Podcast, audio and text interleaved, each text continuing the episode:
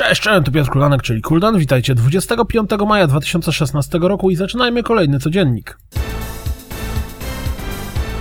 Mirror's Edge Catalyst wchodzi w ostatnią prostą przed premierą, więc pojawił się również premierowy zwiastun.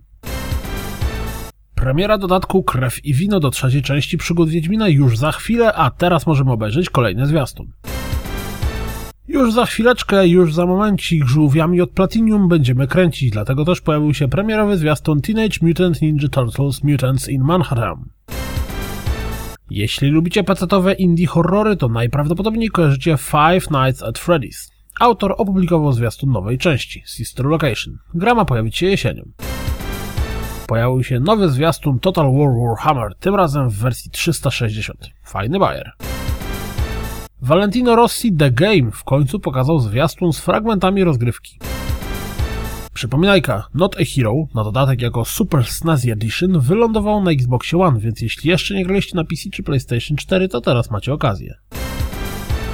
Grim Legends The Forsaken Bride, czyli nowa hopa od Artifacts Mundi, wyląduje na Xbox One już 27 maja.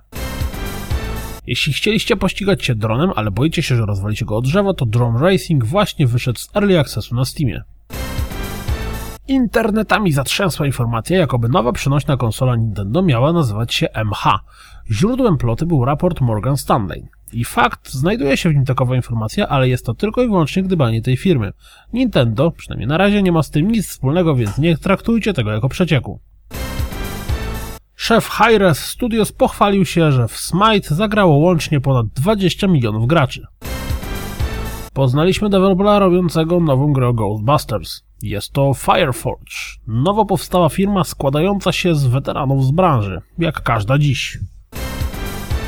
Marcin Wiński potwierdził w rozmowie z Eurogamerem, że w danej chwili nie trwają prace nad kolejną częścią Wiedźmina ani nad żadnym nowym dodatkiem. Plota okazała się tylko plotą, bo prawdziwy zestaw gier dostępnych w ramach Games with Gold wygląda następująco. Na Xboxie One zagramy w Gold Simulator i The Crew, na Xboxie 360 w Super Meat Boya i X-Coma. Od wczoraj możliwa jest już gra w Rocket League między graczami PC-towymi i tymi z Xboxa One. Jeśli skończyliście już Uncharted 4, to sprawdźcie wywiad z Nilem Druckmannem, w którym opowiada o wielu aspektach gry i odnosi się również do jej fabuły. Jak widać na załączonym obrazku, marketing Horizon Zero Dawn nabiera tempa. Data premiery na E3? To wszystko na dziś, jak zawsze. Dziękuję za słuchanie. Jak zawsze zapraszam na www.rozgrywkapodcast.pl. Jeśli doceniacie moją pracę, wesprzyjcie mnie na Patronite i mam nadzieję słyszymy się jutro. Cześć!